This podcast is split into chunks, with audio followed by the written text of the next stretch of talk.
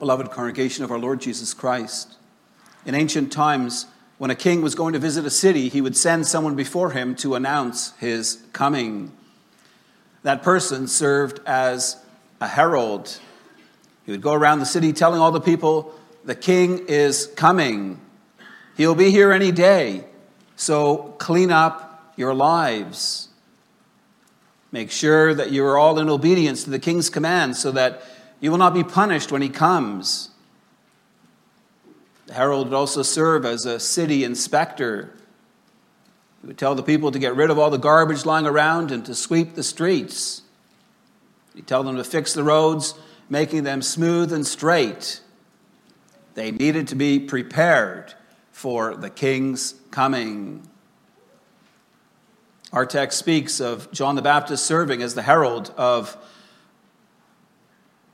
the coming Messiah.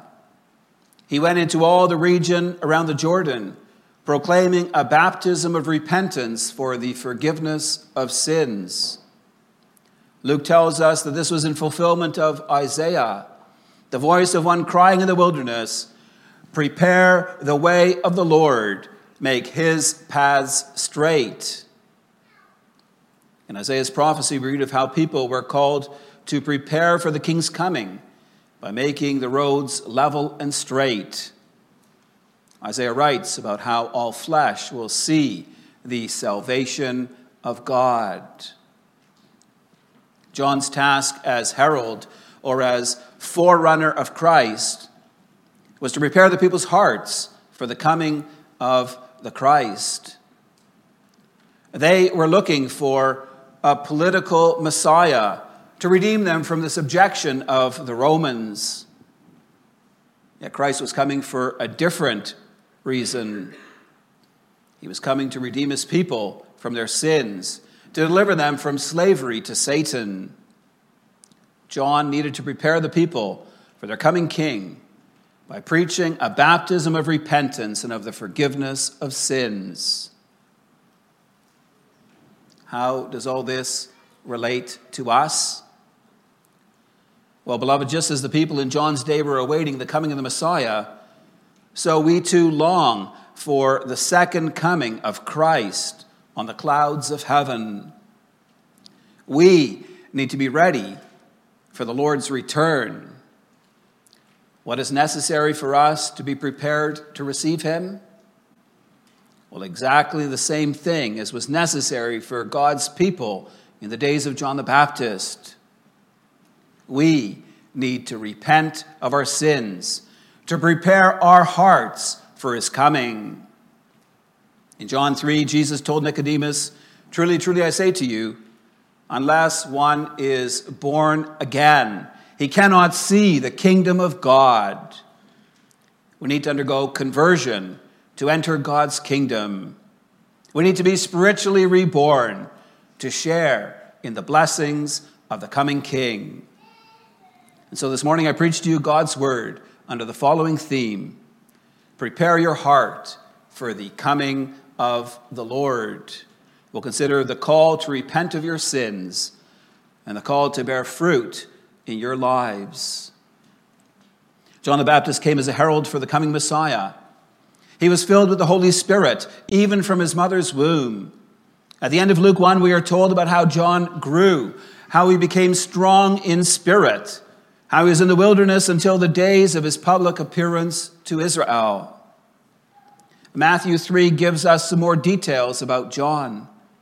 It says, Now John wore a garment of camel's hair and a leather belt around his waist, and his food was locusts and wild honey.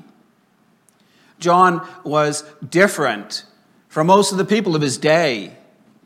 He was considered strange that's why people talked about him all over Israel. The main thing that John did was preach. The Gospels describe him as a man of action. His teaching was not like what anyone was accustomed to. John preached a baptism of repentance for the forgiveness of sins. He was getting people ready for salvation. This This fulfilled the prophecy made about him by the angel Gabriel in the temple. He said he will be filled with the Holy Spirit, and he will turn many of the children of Israel to the Lord their God, and he will make ready for the Lord a people prepared. John issued a strong call for reformation. He called the people to repent of their sins, to turn their hearts back to the Lord, the God of Israel.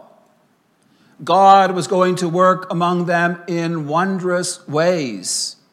He was about to send the Messiah, but they had to prepare their hearts for his coming. There was only one way for the people to do that. They needed to repent of their sins. John's preaching of a baptism for the repentance of sins is often misunderstood. John's baptism is not the same as the baptism that Jesus instituted before he went up into heaven. Jesus' baptism was a sign and seal of the promise of our triune God to us. But John's baptism was different. It was an expression of repentance. People were baptized as a sign of their sincere desire to turn away from their sins. It was a confirmation of their commitment to reform their lives. That's why in Acts 19, Paul rebaptized some Christians in Ephesus who had formerly only received John's baptism. John was not telling the people that to get ready, that to get to heaven, they needed to repent and to believe. He was not preaching an, even, an, evangel, an, evangel, an evangelistic message. He was not talking about salvation by grace through faith in Jesus Christ. We need to remember, John was preparing the way for the Messiah. He was straightening out crooked roads and making the rough places into a level pathway. He was telling God's people to clean up the mess they had made of their lives. The New Testament uses a variety of different words to speak about forgiveness. We need to take note of the meaning of the word Jesus, that John uses when he preached a baptism of repentance for the forgiveness of sins. The word translated forgiveness literally means to be released, to be set free. It's used later in Luke 4 18 to speak of how the Messiah came to provide release for the captives, to set prisoners free. You see, beloved, sin is wrapped around us like chains or like heavy ropes. By nature, we are enslaved. We are in bondage to sin. Very often, that can be a reality in our lives, even as Christians. The release or freedom spoken about here is when we no longer have to have that cigarette or drink that alcohol or look at those shameful images on our screen or spend money on stuff we don't need. It's being able to let go of our anger, our pride, and our greed. It's being set free from our slavery to sin. So, how are we set free from slavery to sin? We need to repent of it. Do you know what repentance is? True repentance involves both a turning away from sin and a turning to God. Colossians 3 describes it as putting to death whatever belongs to your earthly nature and clothing yourself with the fruit of the Spirit. More and more, we need to put off the old sin stained life, and we need to put on Christ. How do we truly repent of our sins? Well, to do so, we need to be confronted with our sins. You see, beloved, our tendency is to live in denial about our sins. We so easily lie to ourselves about our sins. We minimize them, we make excuses for them, we blame them on others around us. But Jesus spoke about that in Matthew 7. He asked, Why do you see the speck that is in your brother's eye? but do not notice the log that's in your own eye? While we're often good at critiquing others, we often don't have a clear perspective on how sinful we really are. The same applied to God's people in Jesus' time. And so God sent John to prepare the way for the coming Messiah. When John preached to the people of his day, he did so boldly he did so without pulling any punches. He said to the crowds who came out to be baptized by him, You brood of vipers, who warned you to flee from the wrath to come? John laid their sins before them in an effort to truly prepare their hearts for the Lord. Beloved, this morning I would like you to take the time to examine your heart your life. As I ask questions in an attempt to identify sin in your life, you will be tempted to think about others around you instead of yourself. Don't do that. That's deflecting attention away from where it needs to be. If we're going to learn to truly walk in close communion with God, then each one of us needs to know our sins. We need to identify our sins so we can humble ourselves before God, so we can repent of them. The goal here is repentance. That I learn to grieve with heartfelt sorrow that I have offended God by my sins, and that more and more I hate my sins and I flee from them. Beloved, are you hypocritical in your service of God? Do you come to church on Sunday but forget about God for most of the following week? What are your devotional habits like?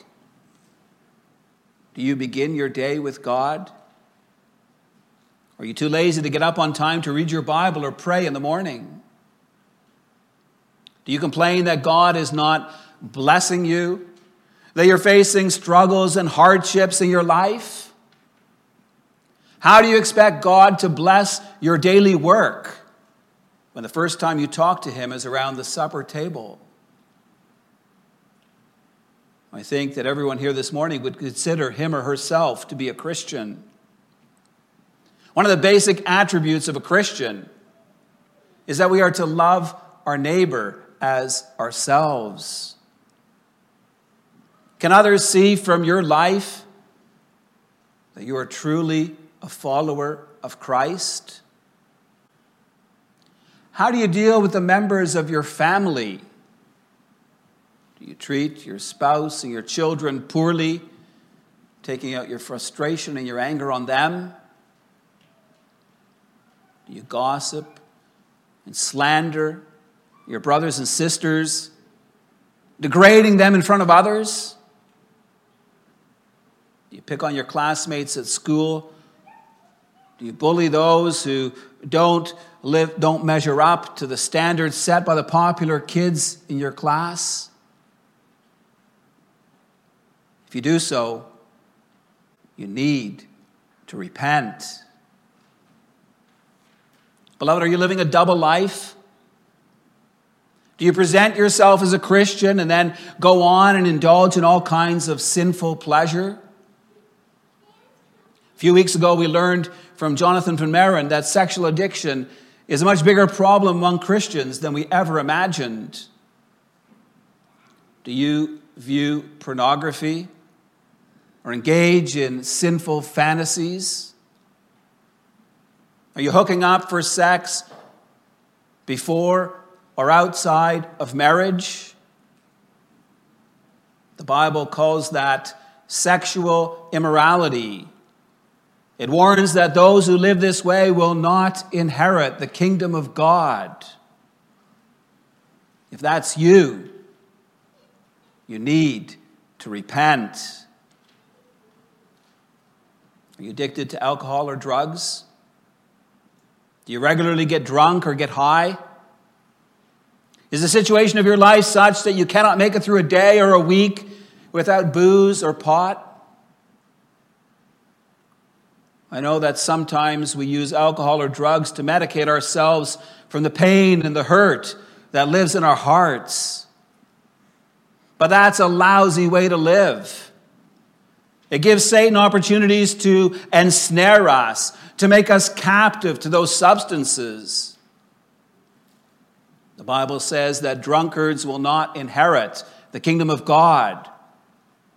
It encourages us not to get drunk, for that is debauchery, but instead to be filled with the Spirit.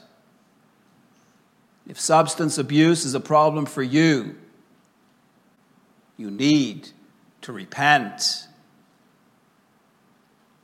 Brothers and sisters, how do you conduct yourself in daily life?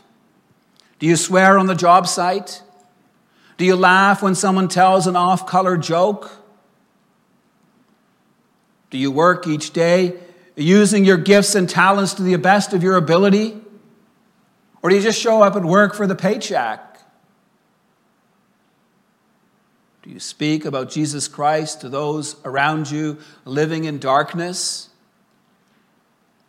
Jesus said that if you confess him before men, he will, he will confess you before his Father in heaven. But he warned that if you deny him, he will also deny you on the final day. Beloved, how much time do you spend watching TV or surfing the internet or indulging yourself with social media? Do you make time for Bible study or to visit the shut ins in our midst? How much money do you spend on yourself? On smokes and booze, on cell phones, large screen TVs, cars, trucks, and fancy homes? Are you generous in your support of the church, Christian education, mission, and the needy? If you're guilty of wasting your time, your talents, your treasure, then you need to repent. Brothers and sisters, do you tend to presume on God's grace? Do you think that because you've been baptized and because you belong to a Reformed church, you'll be saved? Our text warns, and do not begin to say to yourselves, We have Abraham as our father. For I tell you, God is able from these stones to raise up children for Abraham. The fact that you have been born into the covenant is a great privilege, but it will not save you if you do not repent of your sins. Beloved, humble your hearts before God. Understand that you need to prepare your hearts for the coming of the Lord. Jesus came once, some 2,000 years ago, to provide redemption for his people. He came to save us from our sins so that we could be reconciled to God. But Jesus only came to save sinners. He didn't come to save proud people who didn't think they needed repentance. Jesus is coming again. He's coming again on the clouds of heaven. On that great day, he will take his place on the heavenly throne. He's coming to judge the living and the dead. Beloved, you need to repent of your sins. You need to get down on your knees and confess to the Lord where and how you have offended Him with your sins. You need to grieve about the fact that despite God's grace and love toward you, You do not show him the gratitude he deserves. You need to cry out to God for mercy, that despite your unworthiness, he might forgive your stubborn rebellion against him. Repentance begins with prayer, with confessing our sins and pleading for forgiveness. But repentance doesn't end there. You need to learn to hate your sins and flee from them. True repentance is turning away from sin. Think about Joseph when Potiphar's wife wanted him to sleep with her. What did Joseph do? He ran away. He got himself out of that situation. Do whatever you need to do to avoid temptation. Don't flirt with sin. Don't put yourself in a situation where you might fall. Flee from sin. Just run the other way. True repentance requires a change in how you're living your life. It's not good enough to feel a bit sad today listening to this sermon and then go forward and continue to live in the same sinful patterns as always. In our first point, we've considered the call to repent of your sins. In our second point, we'll consider the call to bear fruit in our lives. True repentance involves two parts. It involves both a turning away from sin and a turning to the Lord. To be released from the power of sin, something needs to take place in our lives. Let me repeat that. To be released from the power of sin, something needs to take sin's place in our lives. Otherwise, our repentance will not last. We may turn away from specific sin today and tomorrow and perhaps next week.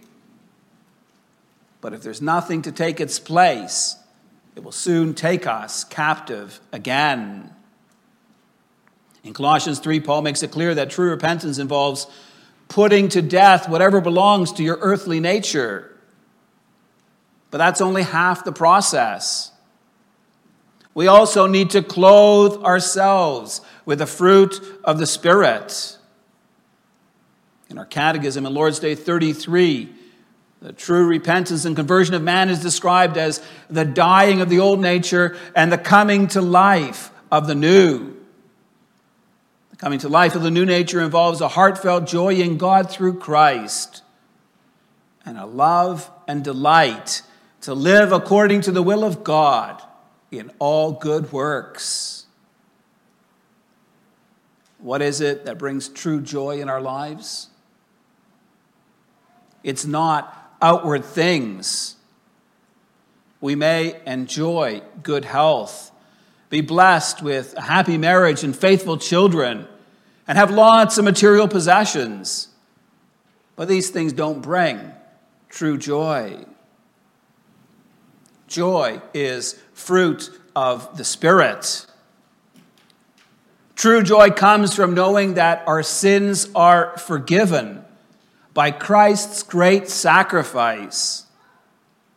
Lasting joy results from the fact that we have been reconciled with our Heavenly Father, belonging to Jesus Christ, and sharing in His treasures and gifts is the only thing that provides true joy. Such joy is not something that we can work for. It's not something we merit through our good works. It is a gift of grace. God gives joy to all who believe in Jesus Christ as their Savior, who depend on Him for their hope and salvation. There's only one way to receive joy it's by faith alone. The point I want to make, beloved, that it's not enough to turn away from your sins, to hate them and flee from them. You also need to turn to God to live in close communion with Him. What does it mean to live in close communion with God? Well, fundamentally, it means that we love God with all our heart. We want an intimate relationship with Him. But how do you have an intimate relationship with the Lord? By walking and talking with Him. If you're living out of God's grace, knowing that your sins have been forgiven by the blood of Christ, then you'll be truly thankful. Out of thankfulness, you will desire to live your life for God. You want to please God by living according to His commandments. It will be your desire to praise and glorify Him in all your words and works. Do you see that kind of fruit in your life, beloved? Is it your earnest heart's desire to walk close with God, to obey His will? John warned the people of Israel with these words. He said, Even now the axe is laid to the root of the trees. Every tree, therefore, that does not bear good fruit is cut down and is thrown into the fire. This is an image taken from normal life. If you had a fig tree that never produced figs or an olive tree that never bore fruit, what good is it? And none at all. You would cut it down and burn it and plant another tree in its place. Well, in the same way, God's judgment will come on all those who do not bear the fruits of repentance in their lives. John the Baptist preached repentance with such urgency that the people of his day asked, What then shall we do? Uh, they were desperate to know how to escape the fire of God's coming judgment. They were aware that they were not living the way God wanted them to live. They were ready to do something about it, but they weren't quite sure what to do. John taught them how to turn away from their sins and live in obedience to God's commands. In Luke 3, we read of three different examples John gave of what repentance should look like. The first example was for everyone. John said, Whoever has two tunics is to share with him who has none, and whoever has food is to do likewise. John knew that many of his listeners were cheap they lacked the grace of generosity. They liked to keep things for themselves. Yet John told them to share their food and clothing with those in need. There's a practical lesson in this for us. Compared to about 90% of the people of the world, we live very comfortable lives. Are we willing to share our bounty with those in need? The second example was for the tax collectors. John told them, Collect no more than you're authorized to do. Rome required its tax collectors to collect a certain sum of money from the people living in each town or city. Tax collectors often charged much more defrauding their fellow citizens and lining their own, pro- their own pockets. Their countrymen regarded them as traitors, as thieves, and they were not wrong. John taught the tax collectors to deal fairly and justly with their fellow citizens. There is in this a practical lesson for all employers and all employees. Employers are called to pay, to pay a fair wage. And employees are called to do their work faithfully, not as people pleasers, but as servants of God. The third example John gave was for a group of soldiers. He said, Do not extort money from anyone by threats or by false accusation, and be content with your wages. Like the tax collectors, soldiers often took advantage of their position by taking money or goods from others. There was a real temptation for them to do that, for soldiers were generally not well paid. John's teaching shows us how we are not to abuse the authority God has given us, how we are to be satisfied with the gifts He provides. Beloved, there are many ways in which we can show forth the fruit of the, the fruits of repentance in our lives. One of the things most necessary for each one of us is that we devote time to our relationship with God. How can you fight the good fight of the faith if you're not walking closely with God? How can you withstand the temptations of the devil, this world, and your own sinful flesh? without putting on the armor of God? Brothers and sisters, start each day with Bible reading and prayer. Ask the Lord for his guidance and care. Seek his blessing before you begin your daily tasks. Turn off your media. Give yourself time to think, to meditate, on the Lord and on his ways. Be diligent in your devotions around the dining room table. Talk together about what God's word means for you in your daily lives. Get involved in communal Bible study. It's when we open up with others about our struggles and allow God's word to provide guidance and direction that we're equipped to live our lives in a close relationship with God. Beloved, show forth your love in your relationships with those around you. Quit your murmuring and complaining. Humble that proud heart of yours. Put off all anger and hatred from you. Let your husband or wife, your kids, or other family members see that they are dear to you when you speak to your workmates, do so in an encouraging way. When you speak about others, build up their name and their reputation. Instead of picking on that classmate that's a bit different, be that person's friend. Stick up for him or her. Christ loved us first. He now calls us to love one another. Don't give any place in your life for Satan to tempt you with sexually immoral desires. If you're facing particular struggles with this, seek help or support from your parents, from a trusted friend, or from one of your office bearers. We won't judge you. We'll respect you for getting help with addictive behavior in your life.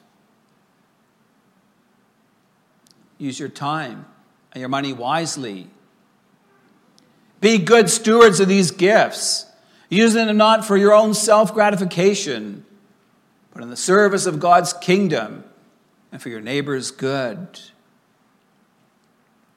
Beloved, true repentance involves both a turning away from sin and a turning to God. Do you see the fruits of true repentance in your life? Are you truly living in the joy of faith? Is there fruit in your life to show that your faith is living? If the Lord came back today, would you be prepared for his coming? If you had to stand before the judgment seat of God, how would God judge you? In a couple of weeks, we will have opportunity to celebrate the Lord's Supper together. It's important for us to prepare for that through a process of self examination. You need to make the time to closely look at your own life to see if you're truly walking and talking with God. If in word or in conduct you're leading a sinful life, if you persist in your sins without repenting from them, then by partaking of this sacrament, you are eating and drinking judgment on yourself.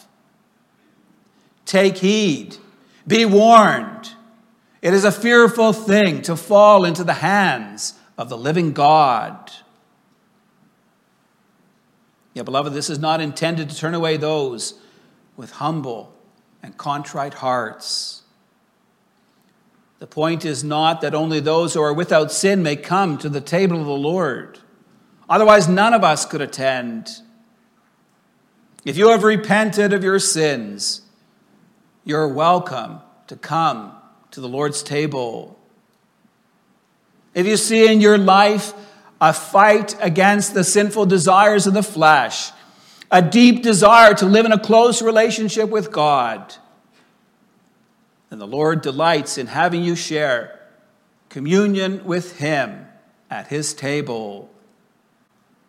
Those with broken and contrite hearts are the ones whom Christ will welcome into His kingdom on the final day. Amen. Let's respond by rising and singing together hymn 15.